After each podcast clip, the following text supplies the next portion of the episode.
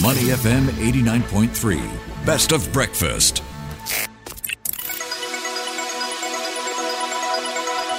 The U.S. Market Update with Money FM 89.3. All right, good morning, folks. Here's how markets are shaping up, and we are coming off the back of a session in the green. The Dow Jones Industrial Average broke a three day losing streak and is higher by 0.4%. That's around 127 points. The S&P 500 added 0.8%, closing at 4,264. And the best performer overnight was the Nasdaq Composite, up 1.4% at 13,236. And this comes as Treasury yields pull back from multi-year highs. So let's unpack it with Matt Maley. He is the Chief Market Strategist at Miller Tabak. Matt, thanks for joining us on the show today. Thanks for having me. All right, so let's dive into the latest action on Wall Street. We did get a weak start to October. Is it a sign that perhaps things are turning around? You know, the concern is that, you know, September usually is the worst month of the year for the U.S. stock market. Uh, and of course, we had another bad one this year as well. The problem is that, that when we get a tough September, the low usually doesn't come at the very end of September. The low usually comes in October at some point, mm. and then we get a nice sharp bounce back. And so, uh, uh, you know, we're still worried with with you know interest rates uh, at you know very extended levels, and even though they came back a little bit today, they came down a little bit today. They're still very very high compared to where they were even just a month ago, and, and certainly much higher than they were six six months ago.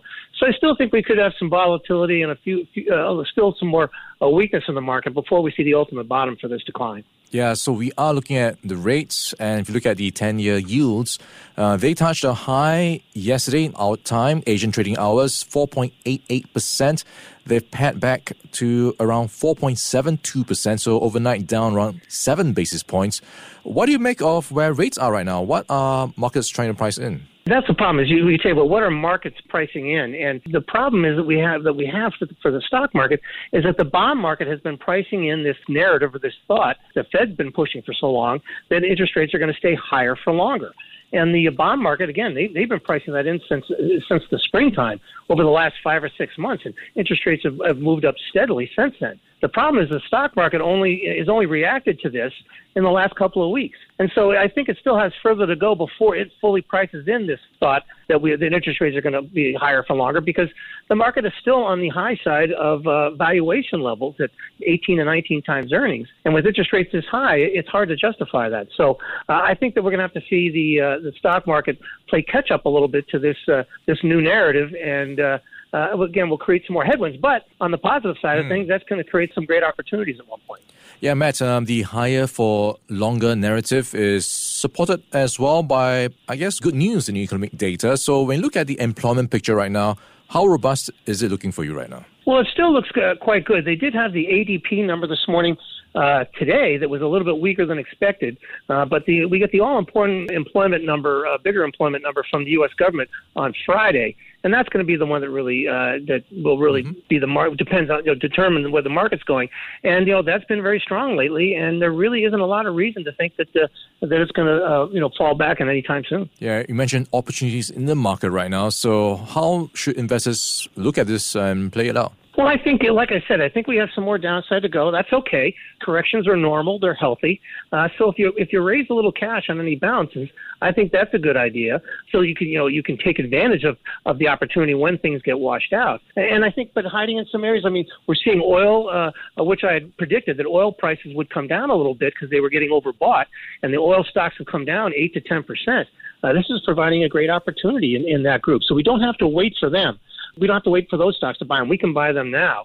And same thing, I think, with some of the healthcare stocks that have been beaten up. So, uh, but for the overall market, especially moving back into tech stocks and things like that, I think you'll get a better opportunity in a few weeks. Yeah, so healthcare, you mentioned, as well as energy. So looking at the energy sector, we've got um, that sector actually um, the worst performing overnight. We had the likes of Devon Energy and Marathon Oil both dropping roughly 5%. So perhaps a sign that there are opportunities in the market at the right price if you want to look at energy as a long term play. Exactly. I think that uh, about a month ago, I said that uh, you know I've been bullish on the energy stocks for a long time, but I said, hey, they're getting ahead of themselves. They're getting overbought on a technical basis, getting a little, a little expensive.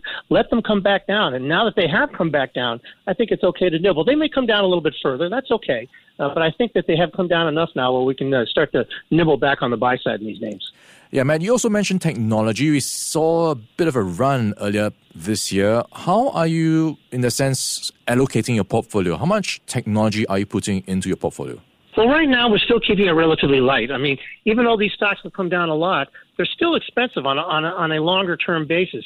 Uh, you know, especially t- stocks like Apple and mm-hmm. Microsoft. Not so much not so much Nvidia, but but these names again, they're great companies uh, with great long term prospects. Uh, but I do think that the, these got ahead of themselves. They got a little expensive. So I think they're going to have to, with the interest rates where they are, I think they're going to have to pull back a little bit more. But like I said, at some point, I think in the next month or two, uh, probably just in the next four to six weeks, we'll see a great, oppor- uh, a much better buying opportunity in this group, and it'll be a, a great uh, uh, area to, to, step back in and, and buy the tech stocks. All right, Matt, and looking down the road at factors or risks that people might have to look out for, we've got a couple. Uh, commercial real estate seems to be making the news for perhaps a potential crash. You also have the potential U.S. government shutdown as well. What's on your, in that sense, worry list? Yeah, I think it's, it's interesting. This bad news or the negative news uh, on out of Washington D.C. that the the Speaker of the House of Representatives uh, uh, was basically pushed out of office. That actually, I think, helps us because now the, the Congress cannot afford to, to be embarrassed by shutting down the government. So I don't think they'll do that when that bill comes back up for uh, for vote in middle of November. However, I am worried about commercial real estate. I mean, we, we're really just in the early innings of this.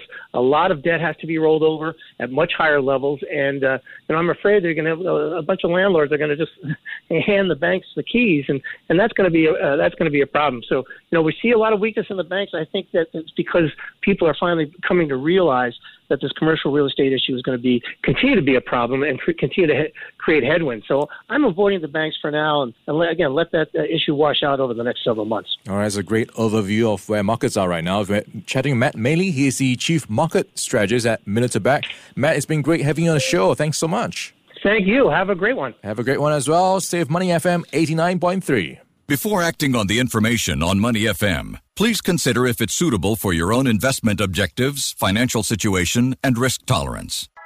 To listen to more great interviews, download our podcasts at awedio.sg or download the awedio app. That's A W E D I O, awedio at the App Store and Google Play.